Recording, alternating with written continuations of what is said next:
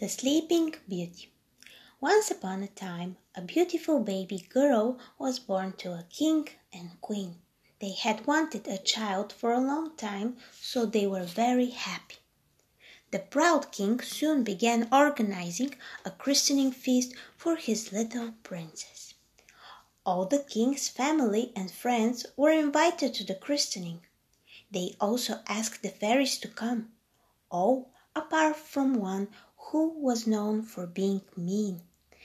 On the big day, the guests arrived bringing lots of lovely gifts. Congratulations, Your Highness! The fairies lined up to give the baby princess her presents. They came forward one by one, casting spells of kindness, beauty, and cleverness. The last fairy was just about to give her gift when there was a loud noise in the courtyard. Crash! Just then the mean fairy, who had not been invited, burst in angrily and said, When the princess is fifteen, she shall touch a spindle and fall down dead. The queen collapsed into the king's arms in shock, but then the last fairy stepped forwards. Wait, she said. I can soften the curse a little, she said. If the princess touches a spindle, she will not die. Instead, she will fall asleep for one hundred years. Only a prince shall be able to wake her with a single kiss. The king gave out an order for all the spindles in the land to be destroyed. The princess grew up into a beautiful young lady. One day while exploring the castle, she came across a door that she hadn't seen before.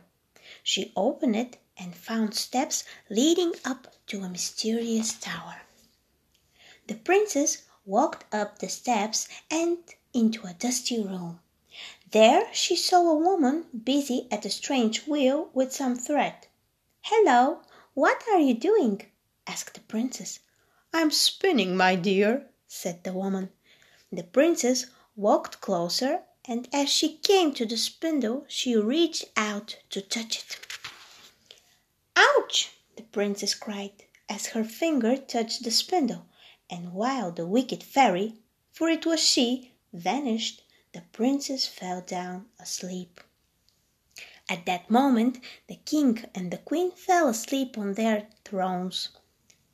The horses slept in their stables, and the servants slipped into a slumber.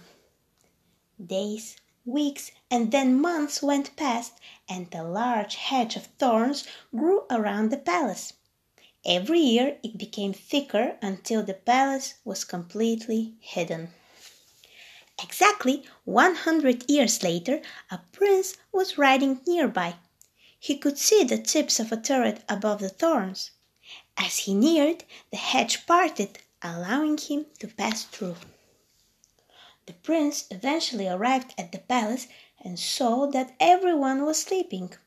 He wondered why everything and everyone had been frozen in time. Finally, he came to the room where the princess was sleeping. She was so beautiful that he stooped down to give her a kiss. At that moment, she opened her eyes and woke up. It was love at first sight. Everyone else in the castle also awoke. At last the princess was reunited with her mother and father. They were delighted. The evil fairy spell had been broken. The Sleeping Beauty and the prince were soon married and they lived happily ever after.